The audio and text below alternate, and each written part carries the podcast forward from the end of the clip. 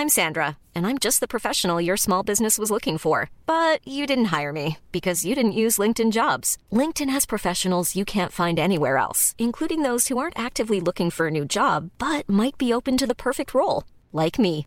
In a given month, over 70% of LinkedIn users don't visit other leading job sites. So if you're not looking on LinkedIn, you'll miss out on great candidates like Sandra. Start hiring professionals like a professional. Post your free job on linkedin.com/people slash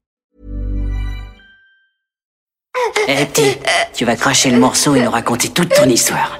Toute mon histoire Toute ton histoire. Toute mon histoire D'accord, je vais vous la dire Bienvenue dans ce nouvel épisode du podcast euh, We Love TFTC de We Love Cinéma. À mes côtés dans ce studio, Guillaume et Aurélien. Ça va les mecs? Mais oui, Et ça va et toi? Très bien, merci. Euh, Aujourd'hui, nous recevons Arthur Sanigou. Comment tu vas? Ça va très bien, merci. Alors, est-ce que tu peux te présenter pour ceux qui ne te connaissent pas? Alors, je suis Arthur Sanigou et je suis auteur, réalisateur, scénariste. J'ai beaucoup de métiers. Très bien, je note. Euh, Aujourd'hui, nous allons nous pencher sur un film qu'on adore tous ici, Les Goonies.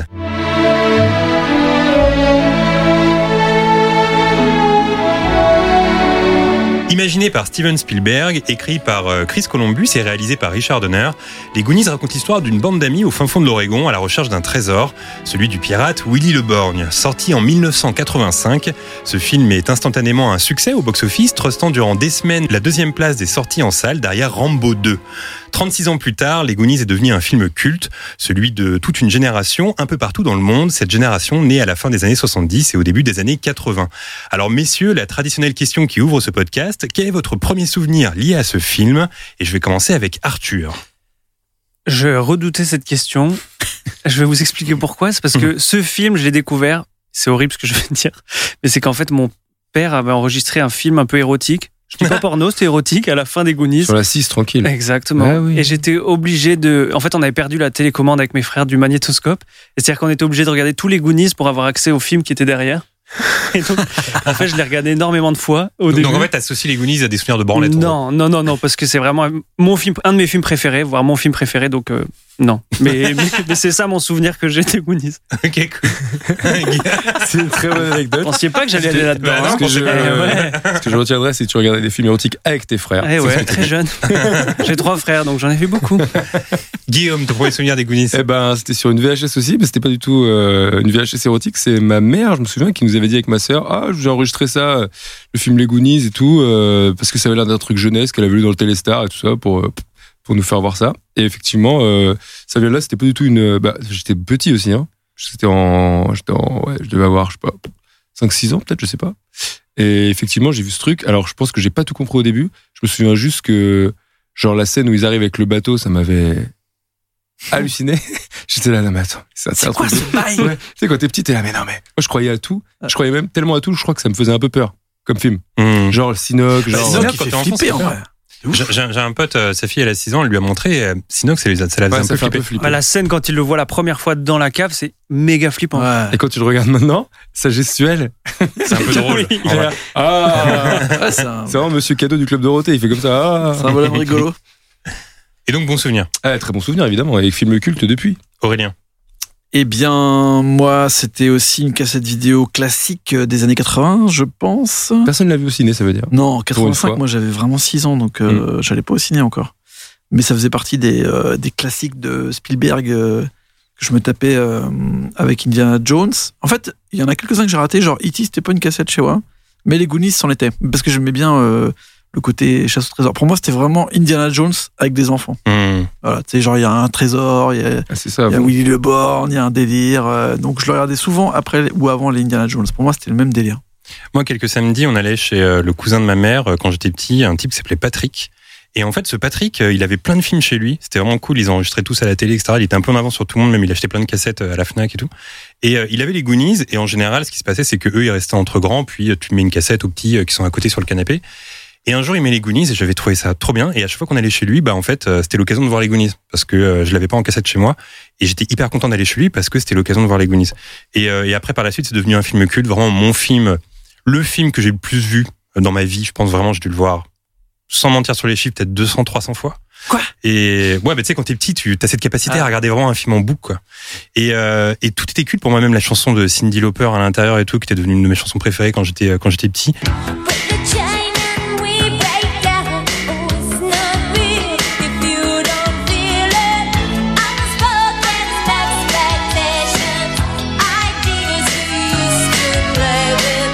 Et même aussi la chanson de Dave Grusin. euh, Je sais qu'on en parle souvent de Dave Grusin parce Ah qu'il a réalisé la musique euh, d'un de tes films préférés. Tout à fait, La Maison du Lac. Voilà. Et euh, musique qui est d'ailleurs très différente de ce qu'il a fait pour les Goonies. Ouais. Euh, et voilà, il y a vraiment un truc avec cette BO. Récemment, j'ai acheté. euh, il y avait un, ils ont sorti un vinyle euh, de la soundtrack des vinyles, un double vinyle avec genre. soundtrack des Goonies. euh, ouais, des Goonies, pardon. J'ai dit quoi? T'as dit la La soundtrack soundtrack- des vinyles. Ouais, la Ça n'a pas trop d'intérêt. Un vinyle, la soundtrack aussi. des vinyles, genre, ouais, bon, je- Et en fait, il y a vraiment soundtrack. toutes les chansons de Dave Grusin. C'est vraiment cool.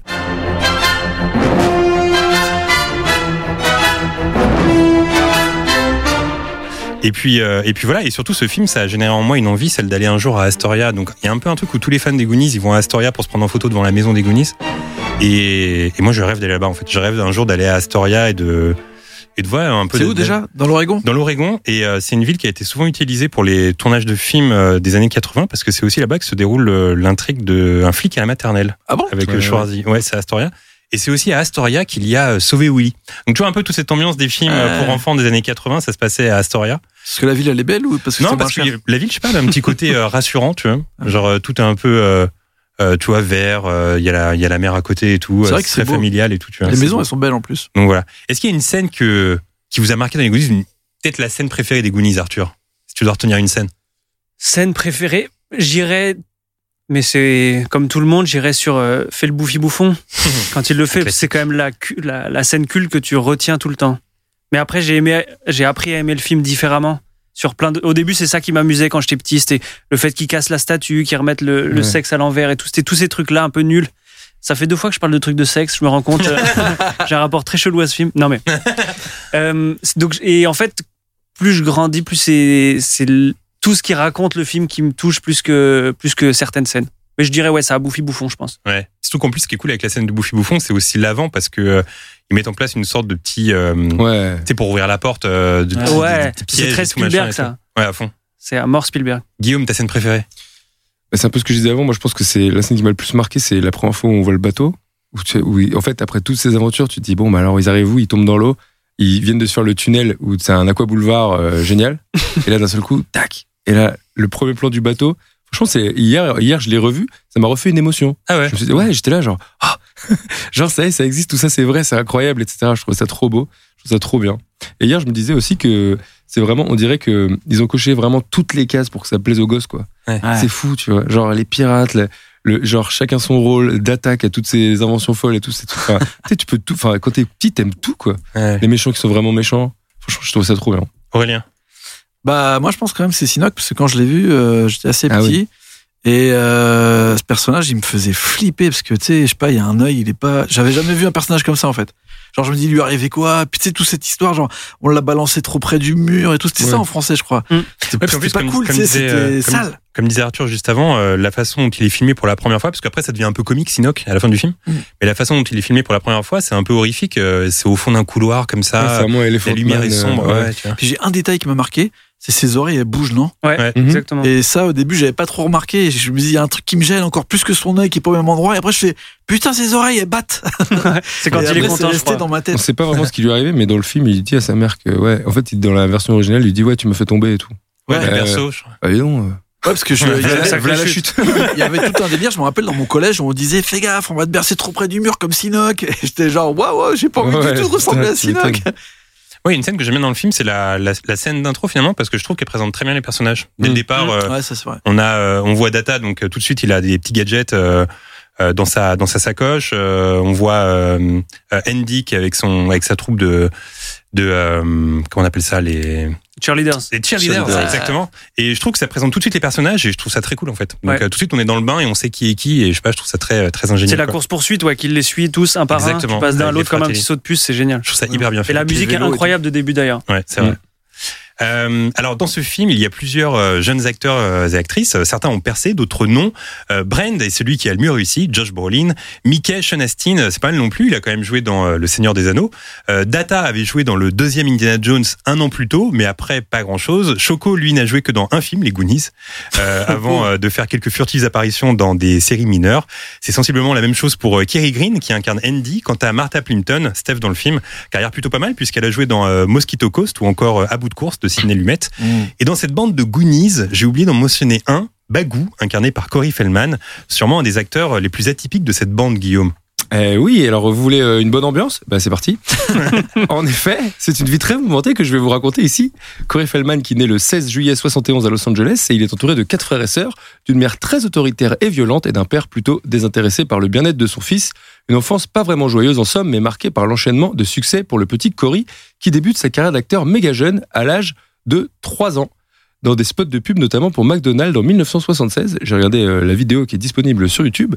Très vite, sa mère devient sa manageuse et son père monte en parallèle une agence de casting pour enfants acteurs. Et des parents, en effet, très regardants sur le bien-être et la construction du jeune Cory, puisque de ses 3 à ses 10 ans, il fera plus de 100 spots de pub, quasiment deux spots par mois, et une cinquantaine d'apparitions dans des séries, notamment Mork et Mindy, et avec Robin Williams, si vous si vous, vous souvenez de cette oui, série. c'est c'est une série où il joue un extraterrestre, non? Ouais, exactement. Quoi? C'est que ce truc? Enfin, Robin Williams. Ouais, mais c'est une série culte des Ouais. années euh, 80 où il joue un extraterrestre, Robin Williams. Mais d'ailleurs, je crois que Je connais pas. il y a pas une connexion avec Happy Days, non Non, Euh, je sais pas. C'est le je crois cousin pas. de Richie. Il y avait une autre, il y avait une autre série où il jouait, c'est euh, 8 et c'est tout. Mais alors j'ai revu les images, je me suis souvenu de ça, mais toi tu dois te souvenir de ça, non? Ça me dit quelque ça chose. parce que t'es un peu plus vieux. après 7 à la maison. Il y avait la suite. 8 et c'est tout. Non, Il y avait 9 et plus rien après. ça marchait. 10, bon, on arrête c'est ça.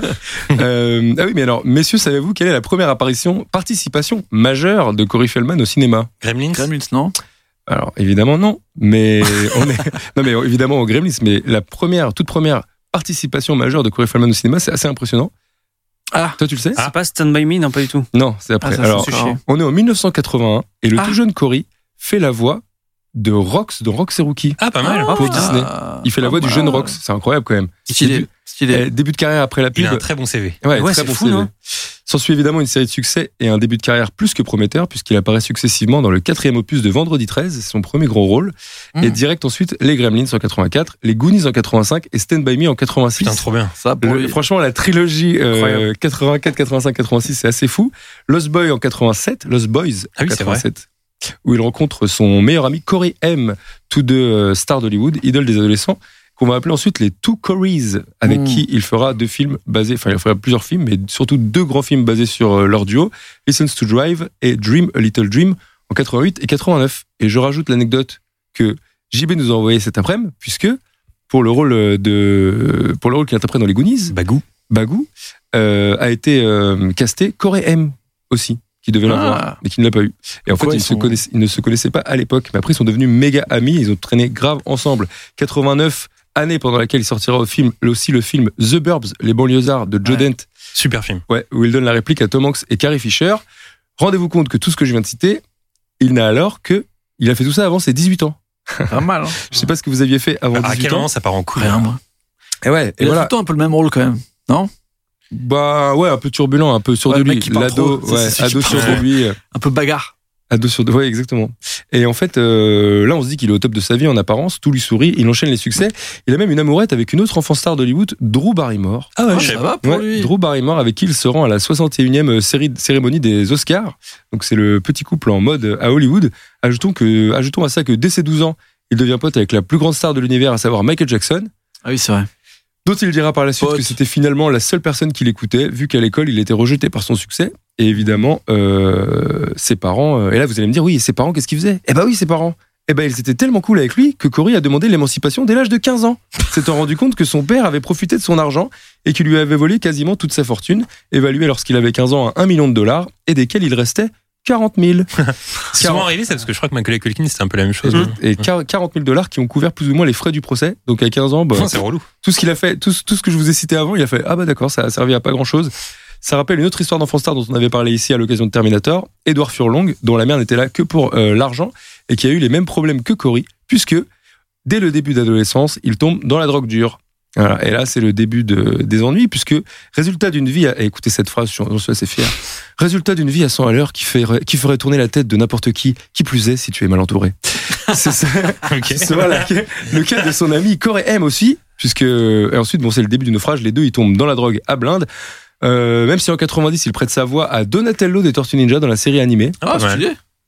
Franchement son CV, en vrai quand tu regardes t'es là mais Ouais, incroyable. il a fait plein de trucs cool. La carrière du gars par rapport à la notoriété qu'il a maintenant, c'est assez fou. Et alors, je te demandais tout à l'heure euh, en off, euh, je te disais, parce que forcément, les gens ont dû lui poser la question, est-ce qu'il n'y a pas eu de- d'histoire avec Michael Ben, Jackson? en fait, Parce qu'il alors- était jeune quand il l'a rencontré. Ah, il a- alors, ce qu'il a dit à propos de Michael Jackson, c'est euh, que en gros c'était le seul qui l'écoutait et que il était super pote avec lui. Le seul truc qu'il dit à propos de Michael Jackson, c'est que lui, il lui a rien fait, mais il était plus jeune que les, les petits qui ont témoigné dans le documentaire. Enfin, il était plus vieux quand il a traîné avec lui. Et surtout, il disait le seul truc qui m'a tué psychologiquement avec Michael Michael Jackson, c'est que il te prend, t'es son meilleur pote pendant deux ans, Après, il te après il te Ça lasse, doit être Ouais, ouais. j'avais vu ça. et ouais. il te laisse et il t'arrache et voilà. Mais en tout cas au procès, euh, il a non, il a dit qu'il avait qu'il avait rien fait, mais qu'il croyait quand même euh, les gars parce que bon, il y a un moment. euh, Mm. Mais tu sais, j'avais vu le fameux documentaire qui était sorti sur M6 il y a pas longtemps où les deux jeunes témoignaient Ouais. sur les attouchements de Michael Jackson. Et justement, il parlait de ça. Il disait, euh, ce qui était terrible, c'est qu'on savait que c'était mal ce qu'il nous, ce nous faisait, mais euh, il y a une dépendance comme ça qui se crée avec Michael Jackson où quand il te jette pour un autre enfant, bah t'es dégoûté quoi. Alors Bah, que Après, en, en- en lisant tout ça, je me suis dit, ok, mets-toi dans la tête de ce mec, quoi. Genre, il a un succès fou, c'est une star d'Hollywood. Il gagne plein de pognon, il sort avec Drew Barrymore, il est avec ses potes, il prend de la drogue, il a 13 ans, il est dans la coke et tout. Et d'ailleurs, je me suis dit ça, d'ailleurs, il y a une vanne dans les Goonies qui est presque prémonitoire parce que quand il parle à la, à la bonne euh, espagnole, Ouais. il dit, ouais, tu peux traduire. Il fait, ouais, alors la coke, ça se met dans le tiroir du haut, l'héroïne, Ah oui, ça se met dans le tiroir du bas, etc., etc. Et ça, c'est, ça, deux ans après, il tombe dedans, quoi. Bon, bref. Et euh, juste pour euh, pour appuyer ce que tu dis, euh, il a rencontré Michael Jackson justement sur le plateau euh, sur le plateau de tournage des Goonies parce que euh, Michael Jackson était euh, fan du travail de Spielberg. Il a rendu visite au euh, au cast sur le tournage et donc il y a des photos qui existent sur internet où on peut voir Michael Jackson sur le bateau Mhm. avec tous les enfants des Goonies etc. Et c'est comme ça qu'il a rencontré Corey Feldman. Et tu vois, D'ailleurs, il y a une rêve, pardon, à Oui. Michael Jackson dans le film. Ah oui c'est vrai euh, exactement. Michael Jackson est venu pisser chez moi. Et c'est vrai. Ah, mais oui, c'est vrai, c'est vrai, c'est c'est vrai, Choco c'est exactement. C'est réel. Exactement. Mais du coup, euh, en fait, quand on voit son truc de loin, on se dit, ok, bon, après, en gros, euh, c'est juste un mec d'Hollywood qui, est- qui est tombé dans la drogue, qui a fait nimp, etc. Et en fait, quand tu penses à cette vie, et tu te dis qu'à 12 ans, t'étais pote avec Michael Jackson, t'étais sur le toit du monde, t'as fait les trois films les plus gros euh, du box-office, et qu'après, en fait, tes parents, ils te rejettent, que ton père, il t'a piqué toute ta thune, et que, bon, après, vous, allez- enfer. vous allez voir la Michael, il suite. parle plus. Mais vous allez voir la suite. Ouais, Michael te parle plus. Et en fait, euh, donc après en 90, il fait la voix de Donatello des Tortues Ninja et on lui propose des rôles un peu moindres. Vous savez, c'est les films qui sont écrits en rouge sur Wikipédia. Donc en fait, t'as une liste de films en bleu et après t'as une liste de films en rouge. T'es là, ah mais il y a plus d'indices. Il fait souvent la une des tabloïds, notamment parce qu'il sort avec une actrice pornographique du nom de Amber Lynn. Il se Ah. fait arrêter en, position, en possession de drogue et il se marie. Il se marie ensuite avec euh, l'actrice euh, Vanessa Marcil, actrice de série qui joue dans Hôpital Central et Beverly Hills. Ah je sais bon pas si tu vois qui c'est. C'est Ouais. laquelle Euh, c'est, euh, je pense que c'est. C'est laquelle Alors c'est pas euh, une des personnages principales, une des, per- une des personnages principaux? Un des personnages possibles. Ouais, bref, c'est euh, la grand-mère. C'est le, c'est une meuf qui sort avec David Silver à un moment, une brune. Alors bon, moi j'ai vu sa photo, je fais ah oui d'accord, mais Ouais, J'irai voir sur internet. Et voilà, et donc il se marie avec elle au bout de 7 mois de relation, puis il divorce en 93. En 99, il se lance dans la chanson avec son groupe euh, A Truth Movement. Euh, bon, j'ai écouté, c'est hum, c'est une sorte de rock ska pop. Alors euh, pour euh, ceux, qui sont, ceux qui intéressés, ceux qui sont intéressés, il y a 1372 fans sur Facebook. Ça vous donne à peu près la qualité du truc. Bref, rien ne va plus pour Cory. La gloire n'est plus au rendez-vous et il euh, il va même se lancer dans la télé-réalité, télé-réalité en 2003 dans ce Surreal Life. En gros, c'est un manoir rempli de vedettes, mais des anciennes vedettes genre MC Hammer, Gabrielle Carteris, encore une meuf de Beverly Hills qui jouait euh. Andrea dedans, Ah ouais. Vince Neil de Motley Crue et la playmate Brent Broderick. Bref, c'est vraiment pas la joie et malheureusement, ça ne va pas aller en s'arrangeant, puisqu'en 2010, son meilleur ami de toujours, Corey Haim, décède.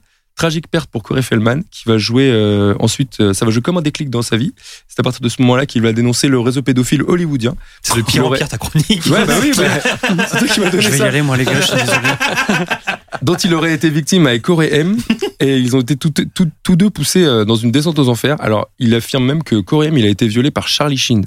Alors Ah ça, oui. c'est ouais, sur le tournage de Lucas. C'est choc ce que tu nous as Ouais, c'est choc. Ouais, c'est Et- moins bien que Michael Jackson, quand même.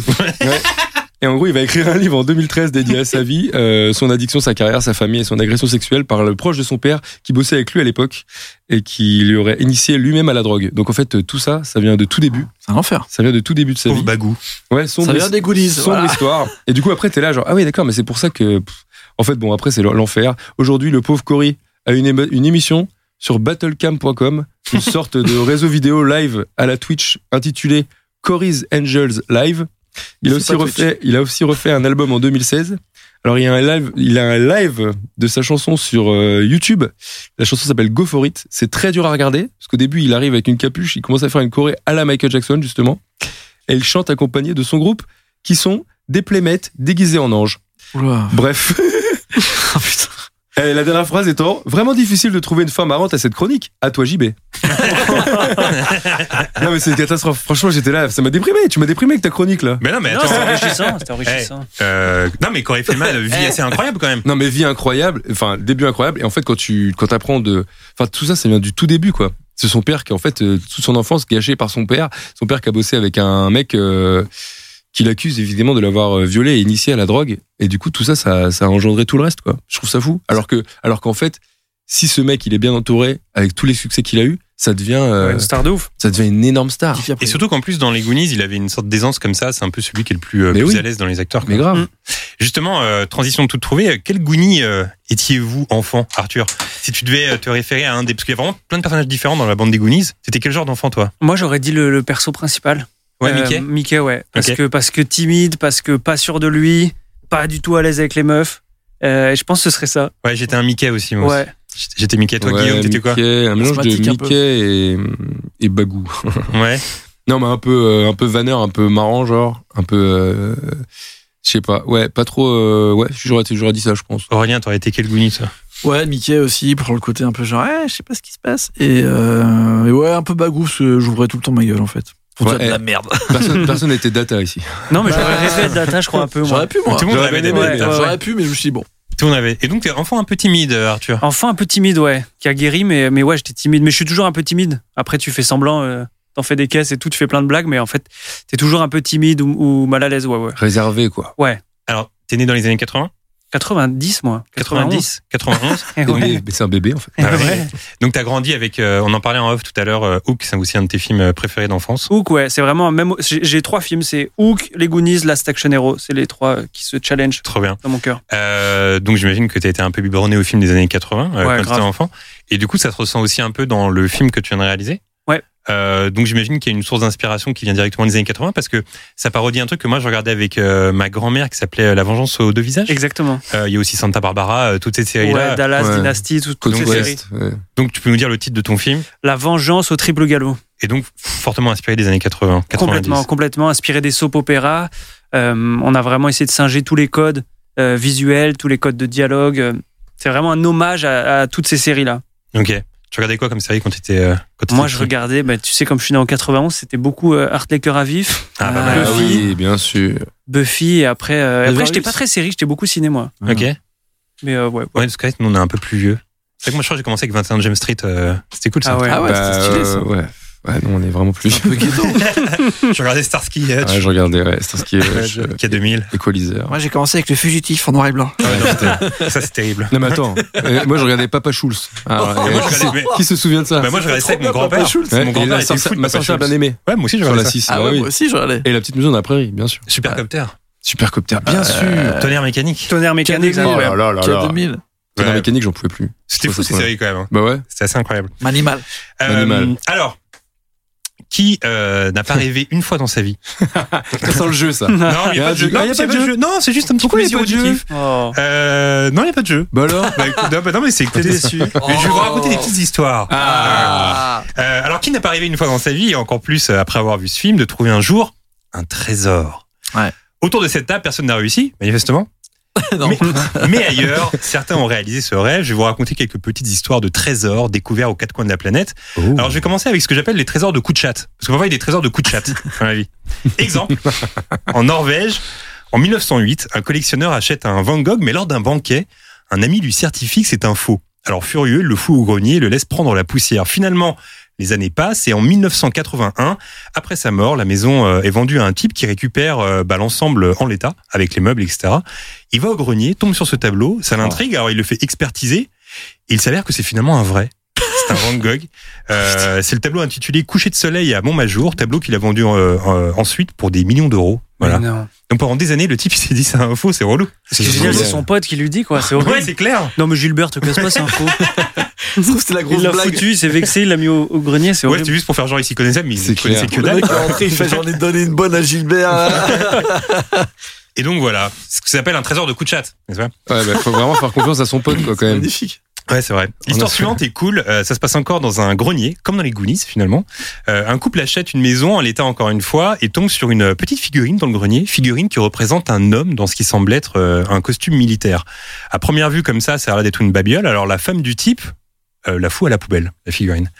Sauf que lui, ayant le nez creux, la récupère en lui disant bah attends, c'est bête, on va faire, on va expertiser l'ensemble et puis on va voir quoi. Euh, cette figurine est donc expertisée et l'expertiseur, je sais pas si ce mot existe. L'expert. Oui, l'expert. Ouais. L'ex- Si je peux L'expertiseur. me permettre, hein. si je peux me permettre. Autant avec ta ouais. grammaire tout à l'heure. L'expertiseur. Ça sonne pas mal l'expertiseur. Ouais, c'est pas mal. On Très, très anglais, très C'est un nom de américain. série, c'est un nom de série. Un expertiseur. C'est clair. Et donc l'expert, euh, j'ai envie de dire l'expertiseur. L'expertiseur. Et donc l'expertiseur euh, leur dit, écoutez, il s'agit d'une figurine, euh, une figurine Fabergé datant de 1912 représentant le tsar Nicolas II. Il en existe seulement 50 dans le monde. Oh. Wow. Et déjà quand le mec te répond ça, ça sent bon en général. Et là, euh, l'expertiseur, j'ai écrit ça partout sur mon texte, donc je vais dire, je vais dire l'expertiseur. l'expertiseur est catégorique. Moi, je dirais que ça coûte euh, 4 millions d'euros, cette figurine. 4 millions d'euros. Ouais. Finalement, cette figurine a été vendue 4,3 millions d'euros. Incroyable quand on pense que durant quelques minutes, elle a fini dans la poubelle finalement. C'est fou, mais c'est incroyable. 4,3 millions d'euros. Pourquoi ça m'arrive jamais, l'expertiseur, il est fort. Est-ce que ça vous est déjà arrivé de tomber sur des petits trucs comme ça, euh, genre des petits trésors J'ai ou- une figurine de l'Undertaker, je sais pas si. Non. Ah ouais, non. Je sais pas combien ça coûte. non, mais, non, mais est-ce que vous avez déjà trouvé quelque chose comme ça tu vois Genre euh, Ah. un petit coup de chance. Moi, je sais qu'un jour, j'ai trouvé un billet de 50 francs. Ah. C'est, Oh ouais. Et j'ai une autre histoire aussi. en- J'ai une maison de campagne en Normandie. Et euh, je jouais souvent avec mes figurines et parfois je, je creusais des trous dans la terre et je les mettais dessous avec mes G.I. Joe, etc. Et un jour, j'avais trouvé une montre sous terre, euh, une vieille montre euh, qui semblait dater des années 30-40. Et je l'avais ramenée euh, à la maison. Et je me souviens, mon beau-père il fait Fais voir ce que c'est, ça. Bah attends, je la garde et tout. Putain, il l'avait gardé pour lui et tout. et puis voilà, quoi. C'est le seul truc que j'ai trouvé. Arthur, t'as déjà trouvé des trucs comme ça? J'ai pas trouvé, mais j'ai une histoire. euh, je, vais, Ah. je vais vous raconter une belle histoire. Non, mais mon, mon père, il, a, il avait. euh, il va avoir des problèmes. Maintenant, je dis ça, mais c'est pas grave, je m'en fiche. Il aura des problèmes, il finira en prison pour venger le papa de Corey Feldman. Mais euh, non, il avait volé. Je dis pas à qui, je vais pas dire, je vais être précis dans mon histoire. Il avait volé une statue à un type. Euh, et on pensait que ça, c'était une statue d'un, d'un, comment, d'un sculpteur très célèbre, dont je tairai le nom pour pas qu'il ait de soucis quand même, ça- parce que ça reste mon c'est papa. Carrément, c'est Lupin, le père, là, du coup. Et, euh, et pendant des années, on s'est dit, putain, mais ce truc, si on le fait expertiser, ça doit valoir extrêmement cher. Parce qu'il l'avait volé à un gars qui avait un musée, machin et tout, bref. Ah ouais. Et en fait, euh, non, non, mais, et et mais c'est assez fou. Et, euh, et tous les ans, je me disais, mais il faut le faire expertiser, c'est pas possible, le truc, ça vaut. Ça représente en plus un artiste célèbre, il y en a pas beaucoup dans le monde. On faisait des recherches, on se disait, mais ça doit valoir une fortune. Et en fait, on l'a fait expertiser, Alors, genre l'année dernière. Et en fait, ça vaut rien du tout. Pendant dix ans, on s'est dit Attends, mais tu te rends compte quand nos parents vont mourir, on va récupérer cette magnifique statue? Ça vaut rien du tout. Je trouve ça génial. J'ai espéré être très riche très longtemps. Ça vaut fait- même pas un peu d'argent euh non, non, vraiment pas. C'est une, copie de rien. la copie, genre c'est vraiment Ah, ok, nul. d'accord. 10 balles. Donc voilà, voilà mon histoire. Aïe. Très Je bien. vous laisse avec ça. Salut Guillaume, t'as déjà trouvé des trucs, toi? Bah non, je crois pas. Non, mais hein. t'as déjà trouvé de l'argent au moins. Oui, je trouve un des petits billets, oui. Ah, un Non, mais si, une fois j'ai trouvé 70 balles. Ah, bah c'est Ah pas ouais mal ça. 70 euros à la fin, à la, so- à la fin d'une. euh, Triste que trésor, Quand je travaille euh, au divan du monde, etc., à la fin de la soirée, les gens ils payent des coups et ils laissent tomber de l'argent. Du coup, moi je finis la soirée, et lu- les lumières se rallument, je trouve euh, 70 balles. Et il y a un mec, un mec à côté de moi, il dit Oh putain, c'est à moi. Oh, comme par hasard. Et je lui fais, et je fais Ah ok, je t'ai pris à lui rendre, il fait Mais non, je déconne. Du coup, j'ai fait Ah ok. Et du coup, je les ai gardés. Mais non, 70 je balles. Ça fait plaisir. Tu sais ce que t'as fait avec ou pas, non? Bah. Bon, Des petites courses moi, je me, suis, je me suis acheté une statue qu'un mec m'a vendue, là. Ça valait pas grand chose. Je les ai envoyés à Corey Feldman. Il est un peu en galère. Aurélien, t'as déjà trouvé des petits trésors Moi, j'avais un pote qui m'énervait fort, c'est qu'il trouvait tout le temps des billets par terre. Mais vraiment, Ouais, ça c'était qui est genre frustrant. énervant. Genre, tu marches avec lui dans la rue, tu lui parles, le mec il regarde ses chaussures, déjà c'est pas, c'est pas sympa, et il trouve toujours un truc. Genre, ah putain, 20 balles Genre, À un moment, je me demandais, je me disais, je suis sûr que ce con, il sait qu'on va marcher là, et il met des billets pour me foutre la rage, tu vois. Genre, il met un 20 balles, il met un 50 balles. Des fois, il avait- une fois, il avait trouvé 100 balles. Putain, la Devant chance. la moi, je chance. marchais avec lui et tout. C'est un Et trésor là, de je regarde, il fait oh Et vraiment, le billet était là. Je fais c'est pas possible, 100 balles par terre, comme ça. Incroyable. Je vais vous raconter maintenant l'histoire de David Gonzalez. Ça attaque bien. T'as une bonne, une bonne ambiance. Un type qui travaille dans le bâtiment et qui en 2012 achète une maison dans le Minnesota. Cette maison a besoin de travaux, alors il abat quelques murs et derrière un de ces murs, il découvre des coupures de journaux, des vieux magazines, quelques livres et surtout un comic book Superman qui a l'air super ancien. Alors en voyant ça, son fils lui dit euh, tu devrais l'emmener euh, dans la boutique de comics euh, à côté de la maison pour voir combien ça coûte. Le père s'exécute et là l'expert est euh, entre en scène et euh. Ouais, l'expertiseur, c'est vrai. En lui indiquant le prix de cette BD, tout simplement 150 000 euros. Il s'agissait d'une édition limitée très rare datant de 1938. Oh là là, mais la Ah chance, Ouais, mais c'est c'est la chance, qu'est-ce que je te dise. Mais y a- moi, j'irai jamais de trésor comme ça. Eh ben, Moi, je trouve un pixou à deux balles. Oui. celle-là, je l'aime bien. C'est l'histoire des valises vertes. Incroyable l'histoire des valises vertes. Dans l'Ohio, un couple achète une vieille maison construite dans les années 40, maison vendue encore une fois en l'état. Alors à l'intérieur, c'est un vrai bordel. Il y a mille trucs accumulés avec le temps. Il termine par le grenier. Et dans le grenier, il remarque un truc assez bizarre. Une valise verte un peu cachée, coincée sous le plafond. Alors, euh, à l'aide d'une échelle, l'un d'entre eux récupère la valise verte avant de s'apercevoir qu'il y a une autre valise verte derrière. Euh, la personne redescend avec les valises, ouvre la première et à l'intérieur, un journal datant de 1951 et en dessous, plein de liasses de dollars, des billets partout. Le couple compte, il y en a pour 20 000 dollars. Ils ouvrent la deuxième valise et la même chose avec encore plus d'argent, 40 000 dollars. Donc 60 000 dollars en, en billets de sang En cash. dans les deux valises. Mais enfin. C'est Ben génial. voilà. Mais c'était à qui? Qui oublie Bah, ça ça devait être au propriétaire, quoi. À mon avis, c'est, parfois, c'est des gens qui accumulent de l'argent et puis, tu sais, ils sont tout seuls, ils ont pas de famille, je sais pas. Ils oublient. Ils, ouais, je sais pas, ils oublient le garde, ils veulent pas le laisser à la banque, je sais pas. Dans le journal, il est marqué ne pas oublier les valises. Il l'a mis dans la valise, ce con. alors. Alors là, j'ai énuméré ce que j'appelle les trésors de coups de chat, mais ailleurs, euh, il y en a qui passent leur vie à chercher des trésors, souvent dans les fonds marins ou dans des cités perdues, dans une ambiance Indiana Jones. Exemple avec le projet Signe Noir, Black Swan en anglais. En 2007, euh, des chercheurs de trésors sont parvenus à localiser, après des années de recherche, un vieux navire espagnol, le Nuestra Señora de las Mercedes. Oh Ouais, c'est pas mal. hein Oh là, qu'est-ce navire coulé en 1804 par la marine britannique. Ce navire euh, contenait plusieurs lingots d'or, lingots qui ont donc été retrouvés. Valeur du trésor, plus de 500 millions de dollars. Mais Wow. 500 millions de dollars. C'est en 2007, ça a été retrouvé. Euh, notre prochaine histoire se déroule en 2009 en Angleterre. Un vieux chercheur de trésors, Terry Herbert, féru d'histoire, est persuadé après des années de recherche qu'un précieux butin se trouve sous un champ près de Hammerwich dans le Staffordshire. Alors durant des semaines, armé de son détecteur de métaux, il traverse chaque mètre carré du champ dans l'espoir de trouver quelque chose. Et au milieu du champ, le détecteur s'emballe. Alors il va chercher une pelle et creuse sans relâche. Et à quelques mètres sous terre, il tombe sur le trésor qu'il cherchait depuis des années, des artefacts en or ayant appartenu à des nobles et des seigneurs. Butin qu'il a revendu 3,5 millions d'euros. Oh là là, Et mais sais, le mec, c'est son toute sa vie, il a voué. Il, enfin, il a voué sa vie à ça, à chercher ce trésor. Il l'a trouvé 3,5 millions d'euros. T'as qui le chant T'as lui le chant Bah non, c'était même pas à lui en plus. Putain, il a pourri le chant du Mais il était à personne. ouais, c'est vrai. Euh, et enfin, pour terminer, le plus grand trésor jamais découvert dans l'histoire, c'est tout récent, c'était en 2015, dans les profondeurs des Caraïbes.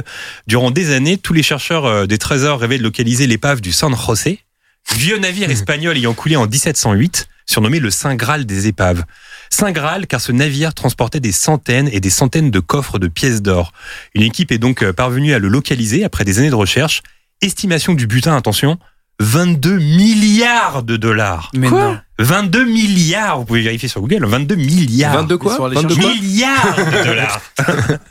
Donc que des coffres de pièces d'or. En fait, c'est un des plus grands euh, euh, trésors qui existaient sur Terre. Waouh. Donc euh, 22 milliards de dollars. Et alors, si certains d'entre vous Mais sont là, ils l'ont motivés- trouvé, quoi Eh, ils l'ont trouvé, ça y est, c'était Mais c'est- 2015. Et du coup, quelqu'un a gagné 22 Alors, milliards Alors en fait, c'était Oh, en c'est une 2015, énorme ça a été équipe. rendu public en 2018, gardé secret pendant 3 ans.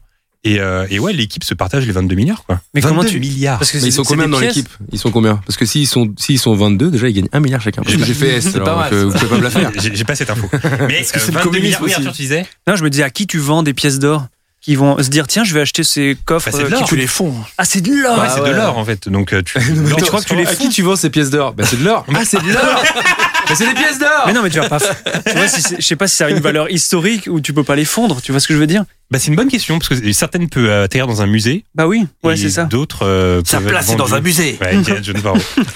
Euh, alors, si 22 certains d'entre vous sont motivés à l'idée de trouver un jour un trésor, sachez qu'il en reste plusieurs qui n'ont encore euh, jamais été découverts, comme le trésor de la flotte espagnole, un des plus grands trésors aussi avec le San José, le tombeau euh, Qin Shi Huang, le trésor perdu de Thomas Bill ou encore celui du roi Jean. Dites-vous qu'au moment où je vous parle, des millions et des millions de dollars reposent quelque part sous l'eau ou sous terre. J'ai Voilà. une question pour toi. Si tu gagnes 22 milliards, tu m'en donnes combien Bon, déjà un milliard déjà. Oh, bah, c'est bien C'est bien. c'est bien un milliard. T'es bon, milliards, là. Il m'en reste 21 des milliards. Ah, bah, un milliard avec plaisir. Bah, tu étais content Ouais. d'avoir un milliard Bah, bah qui n'est pas content Oh, il abuse ton milliard là Ah, il abuse, Bah, T'es bien avec un milliard. Un milliard Oh, je suis bien. Bah, est-ce que tu continuerais à travailler après, euh, après Est-ce qu'on continuerait les podcasts Non, mais je sais que tu ferais ta star pour pas venir après. Je vais aller là. Ouais, je viens de gagner un milliard. ouais, c'est bon, tu peux te déplacer quand même. Un milliard, mon dieu. Un Un milliard, milliard. c'est C'est tellement impalpable. C'est fou un milliard. Un Ça, milliard. ça doit te rendre fou quand même. Qu'est-ce que vous faites? Eh, Tu fais quoi avec un Tu milliard? pas, je Là, t'as un milliard. Qu'est-ce que tu fais, Guillaume? Mais qu'est-ce que je fais Mais je, je, je- ai aucune idée. Je sais même pas, tu vois. Oh, Arthur, tu fais quoi avec Moi, un je fais un film avec Corey Feldman. Premier rôle. non, Tu relances sa carrière. Qu'est-ce que Ouais, je non, fais? c'est dingue. Par contre, euh, ce qu'on disait tout à l'heure, le- sur le site euh, Props, euh, là, on ferait des, on ferait des ravages là. Ouais, ouais. c'est clair. Je de trucs comme ça. Ma maison, je pense qu'elle ressemblerait à la maison de Tom Hanks dans Big, là. Avec toutes ces Exactement. arcades et tout. Avec énormes Aurélien, tu fais quoi avec un milliard, toi? Bah, je sais pas vraiment. euh, Personne ne sait. C'est drôle parce que souvent, quand on pose cette question, les gens, ils savent pas quoi répondre. Oui, Oui, je pense que j'arrête de travailler déjà. J'achète une baraque, un endroit où euh, on est à la cool. Moi, je pense que je continue à travailler quand même. euh, je fais des petites vacances. Bon, je fais Mais des C'est vacances. énorme. un mille- T'as fini le jeu de la vie, quoi. quand Ouais, tu- c'est en fait, le truc, c'est que tu continues à quand tu continues à travailler et que t'es aussi riche, les gens ils disent, ouais, enfin bon. Ouais. Tu peux, tu peux être drôle et tout, faut, ouais, enfin bon, il est blindé quoi. Ça, ça finit toujours par, ouais, il est blindé. façon. Obligé, c'est déjà arrivé dans l'histoire un mec euh, qui largue sa meuf ou une meuf qui largue son mec et le lendemain sûr. il gagne au loto. Mais bien euh, Ah bah oui, ça 300 millions. Quel rêve. Ah, ça fait mal ça. Est-ce que- est-ce Ah, que la voulais personne revient mes affaires. Je, Mais c'est sûr qu'elle revient genre, ah, j'ai j'ai oublié les réfléchi. chaussettes. Réfléchi, tout compte fait. Tout compte Catastrophe. fait, t'es pas une merde. Oublie ce que j'ai dit hier. Euh, il y a quelques semaines, un grand réalisateur nous a quitté, celui qui a réalisé euh, le film qui nous intéresse aujourd'hui, Richard Donner. Richard Donner, c'est L'arme fatale 1, 2, 3, 4, Superman, Lady Hawk, Maverick, Assassin, Complot, 16 blocs, mais aussi et surtout les Goonies, donc tournage qui l'a considérablement marqué Aurélien. Tout à fait. Pour remettre dans le contexte, Richard Donner, il voulait être acteur au départ, ce mec. Ça a joué comme ça déjà, il voulait vraiment devenir acteur. Et après, il s'est fait les dents sur euh, de la direction euh, de séries télé. Il a fait énormément de séries télé, il en a fait 25 différentes. Et notamment euh, Les Mystères de l'Ouest, notamment Kojak, notamment ouais. euh, les- La Quatrième Dimension. Enfin, énormément le truc des années euh, 70-80. Donc, quand, quand il arrive sur les Goonies, il a déjà l'expérience Superman derrière lui. C'est pour ça que Spielberg vient le chercher. C'est qu'il avait déjà réussi à faire un film euh, très euh, populaire et euh, orienté un peu euh, jeunes adultes, ados et enfants. Et surtout, il avait respecté le mythe de Superman. Donc Spielberg s'était dit, waouh, charmé, faisons les Goonies avec lui, avec bien sûr l'histoire de Chris Columbus qu'il avait écrit à la base pour l'Ohio et qu'ils ont transformé pour l'Oregon, comme tu disais, euh, JB. Euh, le seul truc qui avait pas trop capté Richard Donner, il a dit ouais génial, Spielberg, j'adore, c'est charmé, on va faire un truc sur les enfants, enfin sur euh, les ados et tout, euh, avec des petits euh, des petits bicross, ça va être génial. Et là il s'est dit ouais mais en fait c'est des enfants en fait. Et là il expliquera que c'était son expérience de tournage la plus difficile de l'histoire parce que en fait tu les prends un à un, ils sont géniaux, mais tu mets euh, une bande d'enfants sur un set et t'essayes de les faire jouer, en fait, c'est quasiment impossible. Il disait genre, euh, je passais mon temps à essayer euh, de trouver des astuces pour rendre le jeu euh, juste un jeu en fait. C'est-à-dire que ce soit pas de l'acting, mais juste euh, du gaming finalement. Donc Ah, déjà, Il y avait un réalisateur, je sais plus lequel, euh, je suis désolé, mais qui avait dit le pire tournage, c'est sur un bateau avec des enfants et des animaux à l'intérieur. Parce que les trois choses les plus compliquées à filmer, c'est des enfants, les animaux et sur mer. l'eau, en fait, ouais. et bah là, je crois qu'il avait presque tout, hein, le Richard. Ouais, c'est vrai, il a tout mis. Parce qu'il avait, euh, il devait y avoir normalement une énorme pieuvre qu'ils n'ont pas mis, mais Ouais. au final, euh, Et cette scène existe. ouais, apparemment. D'ailleurs, ils en parlent dans le film. J'avais vu ce truc. Ouais, Ouais, il faut une euh, rêve dedans. Moi, moi, moi, quand j'étais petit, je pensais que c'était un mytho du petit parce que les, petits inventent. En fait, à la fin, pour remettre dans le contexte, euh, les Goonies sont récupérés, puis il y a le, il y a les parents qui arrivent et il y a Data qui dit ouais, il y avait une immense pieuvre et tout. Et or, on la voit jamais cette pieuvre Ouais. dans le film. Donc on se dit ils ont extrapolé la chose. mytho et tout Sauf ça. ils fait, cette des pièce, trucs. cette scène, elle a été tournée et donc il disait vrai, c'était pas un mytho dans la Ouais. version si la scène avait été ajoutée. Ah bah, à Skip, il y avait même une chanson, et la chanson, ça devait être une chanson sur la pieuvre. Ah ouais Et ils ont été obligés de la zapper. Au final, ils ont mis Cindy Lauper à la place. Pourquoi ils ont enlevé la digression. Apparemment, ça tenait pas. Ouais, les effets spéciaux, ça plaisait pas. Donc. euh, Et j'ai vu la scène, ils ont bien fait de l'enlever, elle est trouvable sur Google. Ah ouais et euh, ça fait un peu cheap. euh. C'est cheapos Et surtout, ça, change de l'ambiance du film parce que le film est assez réaliste finalement, entre guillemets. Et d'un coup, il y a un truc un peu fou avec une pieuvre euh, géante comme ça. C'est pas quand ils sont dans l'eau Exactement, ouais. c'est juste ouais. euh, c'est juste avant le Ouais, ouais, bah, l'arrivée du bateau en fait. Mm. Et justement dans les astuces que Richard Donner mettait pour essayer de garder le bah, le focus des enfants, déjà ils ont tourné tout dans l'ordre du film, ce qui se fait jamais d'habitude. Euh, toutes les séquences étaient dans l'ordre pour que en fait bah, ça crée une sorte d'émulation et que les, les enfants aient l'impression de eux aussi faire la quête euh, du trésor. Et il essayait de que les enfants ne voient jamais en fait euh, les acteurs ou euh, les, les, les, les trucs qui allaient arriver avant que ça arrive dans le film. Donc euh, par exemple, le bateau est resté secret jusqu'au moment où ils ont filmé la scène parce que Richard Donner voulait que ça soit genre euh, une surprise pour eux et qu'ils le voient, bah, comme toi tu disais Guillaume, genre quand le bateau il arrive, truc de fou quoi. Ouais. Et il se disait comme ça, il y aura, pas besoin de leur faire jouer la surprise, ils vont juste avoir ça, tu vois. Sauf que il lance les caméras, ça tourne. Et là, ils sont tellement surpris que apparemment Josh Brolin balance des insultes, genre motherfuck. Mais non, on va pas la garder celle-là. donc au final, ils ont été obligés d'en refaire une deuxième et celle qu'on voit dans le film, c'est la deuxième prise. Mais c'était la deuxième fois qu'ils voyaient le bateau, ils l'avaient pas vu du tout de tout le film en fait. Et ils ont essayé de faire ça tout le temps parce qu'ils disaient sinon c'est impossible de les focus tous en même temps sur un seul truc. Donc il avait un délire qui m'a fait trop rire. Apparemment pour euh, ils avaient un mot un mot de code quand ils, parce qu'en fait sinon ils faisaient tous leur petit dialogue entre eux, c'était le bordel etc. Et quand ils voulaient un moment dramatique et une surprise, il avait un nom de code, c'était Big Eyes.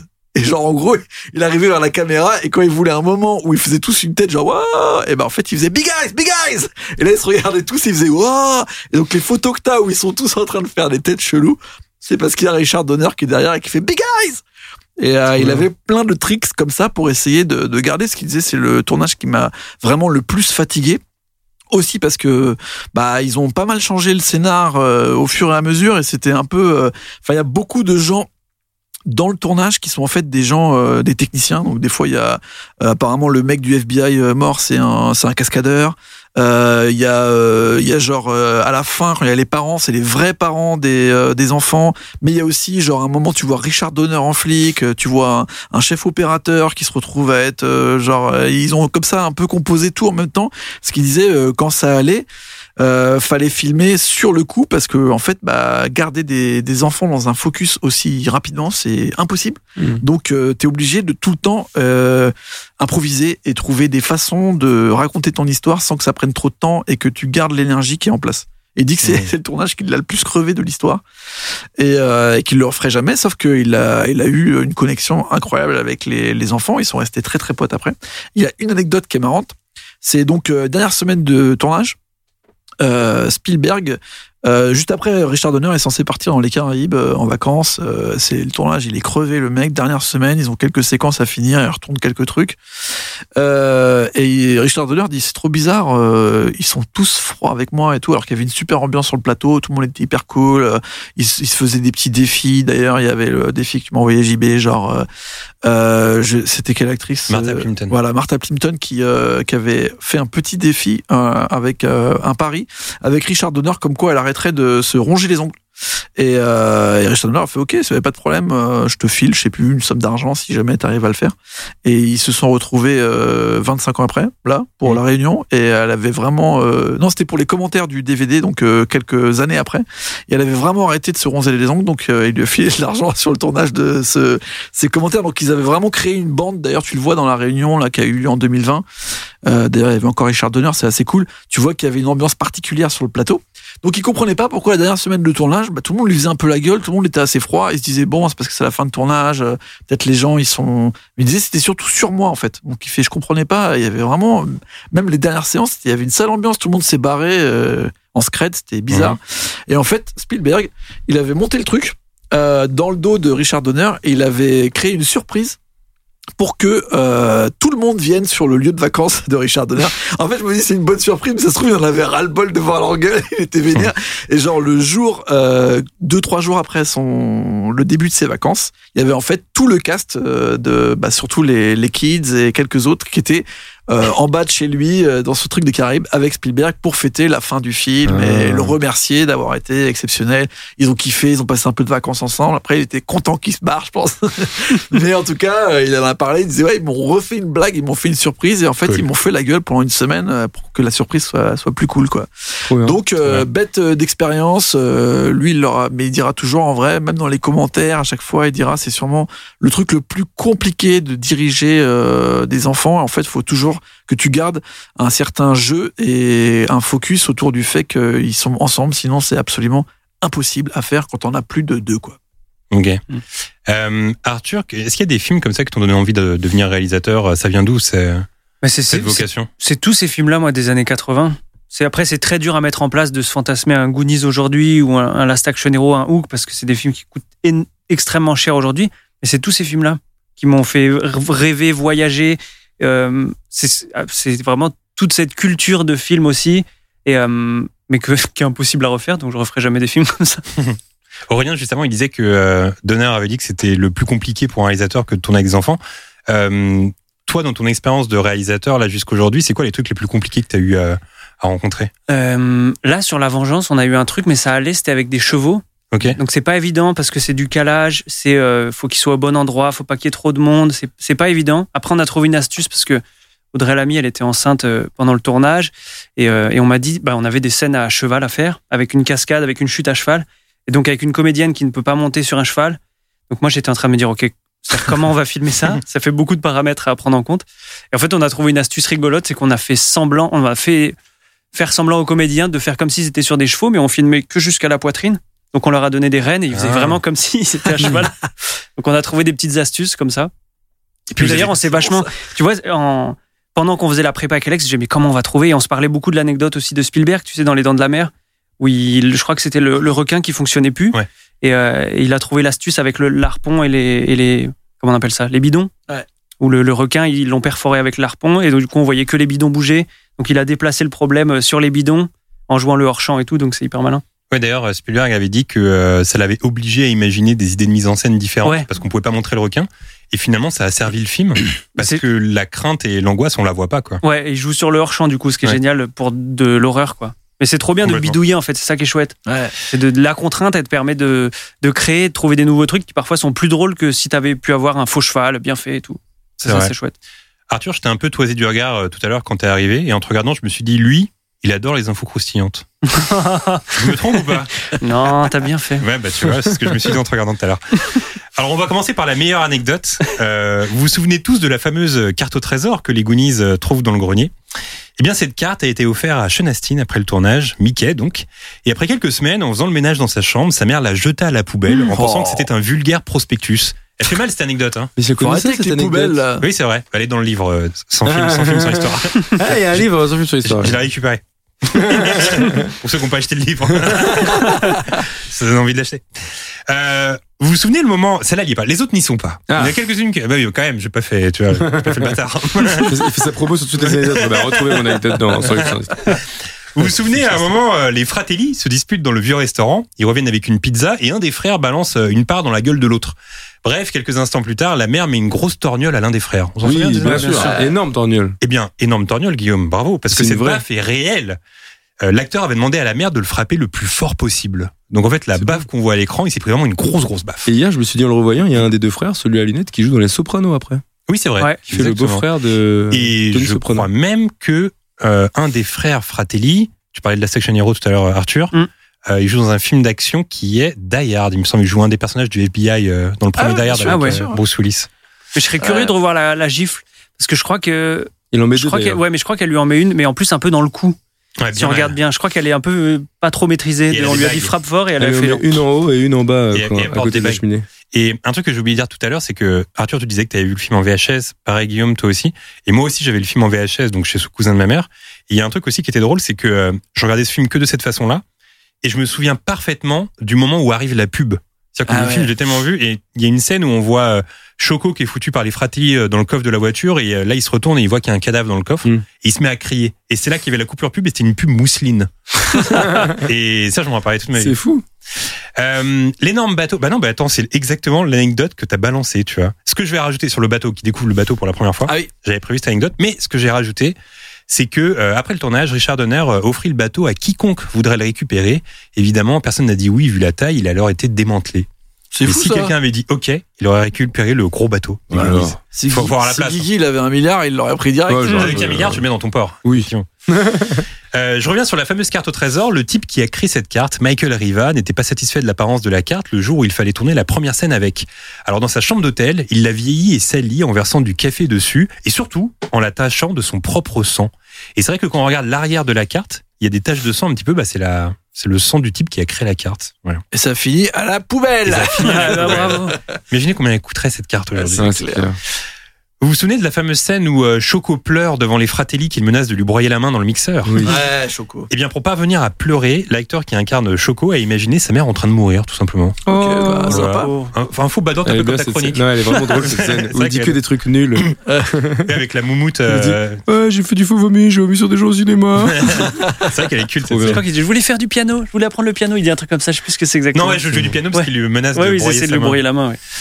Euh, autre info croustillante. À la fin du film sur le bateau, on peut apercevoir Sinoc avec un t-shirt Superman, clin d'œil Ouais. direct de Richard Donner, qui a donc réalisé euh, Superman. Et ça, c'est un truc, vraiment, je m'en étais rendu compte très longtemps après, alors que c'était évident. Ouais, moi aussi.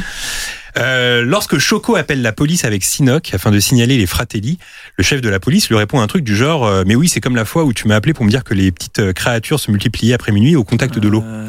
Une référence claire aux Gremlins, film écrit par Chris Columbus, Chris Columbus qui est aussi le scénariste des Goonies. Donc ça fait plaisir sur ce, C'est beau gosse. Hein. sur ce dialogue-là. Ouais. Euh, ah ouais, une info que j'ai trouvé mind blow, le petit emoji avec le cerveau euh, qui explose là. Ça n'a pas vraiment de rapport avec les Goonies, mais un peu quand même. Euh, j'ai appris que le père de Sean Astin, c'est John Astin, et John Astin, c'est Gomez Adams dans la vieille série de la famille Adams. Ah bon? Je trouvais ça fou. Ah ouais. je trouve ça donc le père de Mickey, c'est Gomez. C'est de la famille Adams. C'est mind blow un peu. Ah, c'est vrai, euh, Je vous avais Là, je suis Ah, bleu vous avez prévenu, là, le cerveau là, ça explose. là. Euh, alors s'il y a un nom qui est culte, euh, alors s'il y a un nom culte, pardon, qui ressort des Goonies, c'est bien Chester Copperpot. Ah, Bien sûr. Ah, Chester. C'est culte ce nom, Chester. C'est un, truc que je trouve génial, c'est que les scénaristes, ils arrivent toujours à inventer des noms comme ça euh, incroyables. Genre Chester Copperpot. Eh bien, Chester Copperpot, on voit juste sa photo sur une coupure de journal, mais qui est vraiment ce type que l'on voit sur le journal? Eh bien, c'est un acteur américain nommé euh, Keenan Wynn qui a joué des petits rôles dans plusieurs films, dont Docteur Feu l'amour de Stanley Kubrick. Ah, bah, ça. finalement. Chester Copperpot, il est culte, mais il, est- il a juste sa photo dans le journal. Quoi. Et enfin, dernière info, euh, l'histoire des Goonies a été imaginée par Steven Spielberg avant d'être euh, développée par Chris Columbus. Donc, et tu en parlais un peu tout à l'heure, Aurélien. Euh, pour écrire, il a repensé à son enfance dans l'Ohio, car avec des potes, ils allaient souvent à l'intérieur des mines et d'usines désaffectées dans l'espoir de dénicher des trésors. D'ailleurs, l'intrigue des Goonies aurait dû se dérouler dans l'Ohio, mais le film a finalement- finalement été tourné dans l'Oregon, à Astoria. Voilà. Bravo pour ces anecdotes. je ça extrêmement croustillant. moi. Oui, justement, j'allais te demander, et effectivement, ça, ça laisse. croustille, c'est super. Bah, Oui, J'avais vu sur eBay qu'on pouvait acheter des bouts de la maison aussi. Exactement, mais apparemment, il y a du fake là-dedans. C'est que Ah. j'ai failli tomber dans ce fake-là. J'ai voulu m'acheter des bouts de maison des Goonies. Et il y avait un forum de gens qui disaient euh, ce mec-là, c'est un arnaqueur, euh, c'est juste des bouts de bois qu'il y a chez lui et tout. C'est Ouais, bonne d'acheter- arnaque. hein. Fort. Franchement, j'aurais jamais pensé à faire ça. C'est un bon expertiseur, je pense. Après, quand tu l'achètes et que ça vient de, pa- de Paris, t'es là, bon, c'est un peu bizarre. hein. C'est toujours dur à justifier ce genre d'achat, je trouve, avec des potes. C'est de dire, bah, c'est un bout de la maison des Goonies. Les gens qui sont pas trop dans le ciné, ils sont là, ok, bon. Ouais, J'ai failli acheter un bout de la queue dans Hook du crocodile. Et quand j'ai dit à ma meuf que j'allais acheter ça, j'ai eu un regard, je me suis dit, ok, c'est une très mauvaise idée. Je connais ce regard. acheter. Je possède un bout de bois de la porte de Seinfeld, la série. Voilà. Je suis content de ce bout de bois. hein. Ah oui. J'en suis Tu vraiment le heureux. regardes souvent et tout. Bah, je l'ai, je me dis, c'est le bout de bois de la porte de Seinfeld, je suis content. Ça tue. C'est vrai. Euh, on approche de la fin de l'émission, mais avant de se quitter, le segment euh, du dernier et de la dernière, tout ce que notre invité a accumulé culturellement ces dernières semaines, Arthur, le dernier film que tu as vu au cinéma. Je crois que c'était le discours de Laurent Tira. Ok. Si je dis pas de bêtises. Et alors, ça raconte quoi? Et oh là là, le pitcher, c'est très dur. Mais C'est un type qui doit faire un discours au mariage de, de sa sœur, je crois, si je dis pas de Ah, bêtises. C'est Fab Caro. Ouais. Qui a écrit. Ouais, ouais. Et c'était vraiment super, j'ai adoré. Ah, mais c'était pas une pièce de théâtre avant ça, le discours Je C'est crois. un livre de Fab Caro à la base, en tout cas. Ok, très bien. Qui est adapté par Laurent Tira. C'est très très chouette. Le dernier film que tu as vu via une plateforme? Euh, via une plateforme, je crois que c'est, si je dis pas de bêtises, c'est euh, Vincent, François, Paul et les autres. Si je dis pas de Claude bêtises. Sautet. Claude Sautet, ouais. Quel film Sur Netflix. Stylé, ça. Formidable. Incroyable le film. Ouais. Et Michel Piccoli, incroyable. Ouais, dingue. La scène avec le gigot, elle est folle. La dernière série que tu as regardée. Squid Game. Ah ouais. tout le monde. Bah alors, on en parlait dans le dernier c'est vrai podcast. Ça J'arrive y est, pas. je l'ai regardé en entier. Ah, J'ai ça, failli pleurer, moi. hein. J'ai failli pleurer. J'ai Je me Ah suis fait choper complètement. L'épisode des billes. La scène des billes, j'ai- vraiment, Ah, j'ai failli y. Pourtant, je suis très il- difficile. Attendez, me spoilez pas trop parce que finalement vous me chauffez un petit peu. euh, Ah, tu l'as- pleure, les billes. Tu l'as non, pas vu mais tout le monde l'a vu là Ah oui, autour de faut la le table. Eh ben, j'y suis allé en me disant Allez, Netflix, je connais vos ficelles. Allez-y. Et en fait, c'est vraiment super. Ah ouais Bah ouais, moi j'étais je résiste au buzz et tout, puis finalement, bon. Non, mais il n'y a pas un truc de Risto Buzz, mais j'ai l'impression que sur Twitter, tout le monde parle de Squid Game vraiment tout le temps. Et il y a un truc où quand ça en parle trop, ça me démotive de Ah oui, regarder. mais moi aussi. Mais sauf que là, je me suis dit, bon allez, regarde le premier épisode. Et franchement, la, la dernière scène du premier épisode, j'ai fait, ok, bah, je vais peut-être regarder c'est la suite. super. Ouais, c'est vraiment super. bien. Ça tient en haleine, hein, franchement. Et ben, je Bien vais fait. peut-être me laisser tenter, Guillaume. C'est court en plus. Euh, la dernière chanson que tu as écoutée, Arthur. Euh, je crois que c'est un groupe. je- Alors, le morceau, je pourrais pas te dire, mais j'écoute beaucoup le groupe Bread. Baby, I'ma want you. Baby, I'ma need you. You're the only one I care enough to hurt about. Eh non, là, je vous surprends. Ouais, c'est un ouais, groupe ouais, des années c'est bon, 70. On est surpris. Un groupe des années 70 Ouais, c'est de la folk, euh, un peu rock, euh, années 70, très cool. Je vous Ok, conseille. comme Il y a, il y a un cœur, il y a un cœur sous cette carapace. Brad- ouais, t'as vu ça Le dernier livre que tu as lu euh, Livre, mais je crois que c'est, je vais être corporate, je crois que c'est le livre d'Alex Lutz, Le radiateur d'appoint, Très bien. Qui raconte qui raconte, euh, c'est le point de vue d'un radiateur d'appoint qui est euh, livré dans une, d'ailleurs il veut l'adapter en film, tiens, qui est adapté, euh, qui est euh, envoyé dans un, comme un espèce de grand entrepôt type boulanger ou un truc comme ça, et en fait il est acheté par plein de, plein de gens, je vais très mal le pitcher, il va me défoncer. Mais euh, et en fait, il se trouve qu'il est envoyé chez une, une vieille dame et il y a un petit défaut sur le radiateur et le radiateur prend feu et cette dame a un accident et c'est tout le, c'est un peu chronique sur tous les personnages qui gravitent autour euh, de cet événement-là. Voilà, c'est très mal pitché. Ça a été bien pitché, les mecs non, je- non, ça donne envie, ça j'achète tient en haleine. On n'a rien, J'achète pas. on n'a rien compris. Non, le bouquin est super. Franchement, je vous le conseille. Il y a un feu, un Ouais, il y a un radiateur feu. En plus, t'as dit la radiateur. C'est C'est vrai. Ah, c'est merde, merde, il va me tuer, il va me tuer. Vraiment pas un expertiseur des C'est radiateurs. un excellent livre. C'est un excellent livre. Moi, j'ai l'impression que c'est des trucs Madame gens. mais bon. La dernière BD ou le dernier manga que t'as lu, c'est en lit Euh, BD, c'était Sacrée sorcière de Pénélope Bagieux. Très bien. Bagieux ou bagieux Bagieux, je sais jamais comment on dit. Bah, Bagieux. On l'a reçu Bagieux, ici, hein. on a dit Bagieux, elle s'en est pas offusqué. donc, bagieux, euh, oui. je Bah, Bagieux alors. Pardon, pardon Pénélope. Tu t'es loupé sur le nom de Pénélope aussi. Je euh, Ça piche pas bien. Bon, bah d'accord, je le mal genre. pitché le nom de Pénélope. Le dernier objet culturel que tu as acheté, et je suis curieux parce que t'es du genre à vouloir acheter des bouts de bois de la maison des Goonies. Et je crois que, et tu le sais très bien, je crois que c'est un gobelet de Hook Ah oui, vrai. promotionnel euh, Pepsi des années 90. C'est ma gorge qui a fait ce bruit-là. Quel prix Quel, Très prix bon Quel est le prix Euh, le c'était prix pas si cher, je crois que c'était 50 euros. C'est quand même un petit billet, on se le cache pas. Ouais, c'est vrai que me fait En fait, tu sais, dans notre monde, là, on dit, ah, c'était 50 euros. On dit, ah, c'est pas mal. Non, non, c'est un petit billet. Pour quelqu'un, tu dis, c'est un, un gobelet en plastique avec écrit Hook. Il fait, non, mais t'as payé ça 50 euros Nous, Ouais, on non, parle en expert avec les, les frais de douane, les frais Ouais, d'envoi. ouais, ouais. Derrière, Aïe, ça gonfle. Ouais, J'étais très content, il est chez moi exposé. Tiens, d'ailleurs. euh, Tu bois dedans ou pas? Jamais, il est exposé vraiment comme une statue. Ah, Ouais, moi aussi j'ai des gobelets, je bois pas dedans, je les garde euh, Ouais, en non, mode non. euh, précieux. Alors que c'est un gobelet McDo euh, de 82. Ma crainte, c'est que ma meuf le mette au lave-vaisselle, par exemple. Ah oui, Ah, ça, me terrifie. Aïe, aïe, aïe, aïe, ça enlèvera un haut. Euh, Qu'est-ce que t'as comme euh, petit euh, bijou de collection comme ça? Parce que t'as l'air de posséder quelques trucs quand même. J'ai pas, j'ai pas, j'ai pas énormément de trucs parce que je suis un peu bridé. Je dirais pas à cause de qui, vous avez compris. Euh, non, j'ai beaucoup de t-shirts euh, promo. D'ailleurs, j'en ai un de Hook sur moi, je crois. Tiens. Euh, Et là en ce la moment, tu portes un. Les gens ne voient pas forcément, mais tu portes un sweat. euh, Un sweat Disney, Disney vintage. Vintage. C'est mes recherches vintage. J'ai des très grandes recherches vintage. C'est movie euh, vintage et Disney vintage et On a, on a un peu les mêmes recherches. euh. Ouais. Très cool. J'ai ça, non, si, j'ai une belle figurine de, en édition limitée de Michael Jordan, mais ça, c'est complètement autre chose. Pas mal. Ah. Ça, c'est très chouette.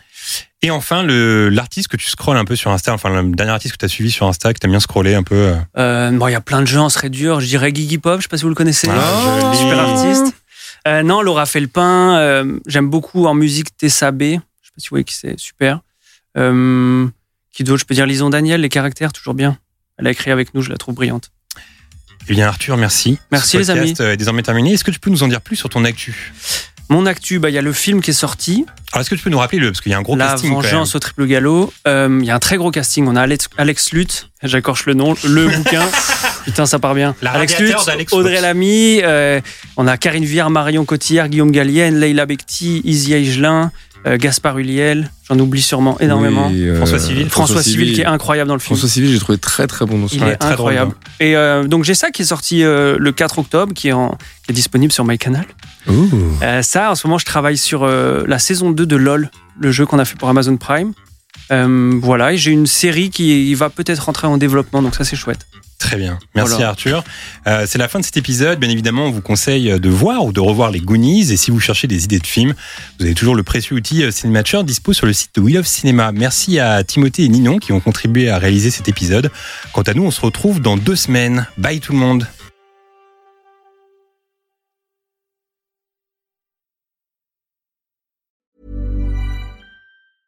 Mom deserves the best, and there's no better place to shop for Mother's Day than Whole Foods Market. They're your destination for unbeatable savings, from premium gifts to show-stopping flowers and irresistible desserts. Start by saving 33% with Prime on all body care and candles. Then get a 15-stem bunch of tulips for just $9.99 each with Prime. Round out mom's menu with festive rosé, irresistible berry chantilly cake, and more special treats. Come celebrate Mother's Day at Whole Foods Market.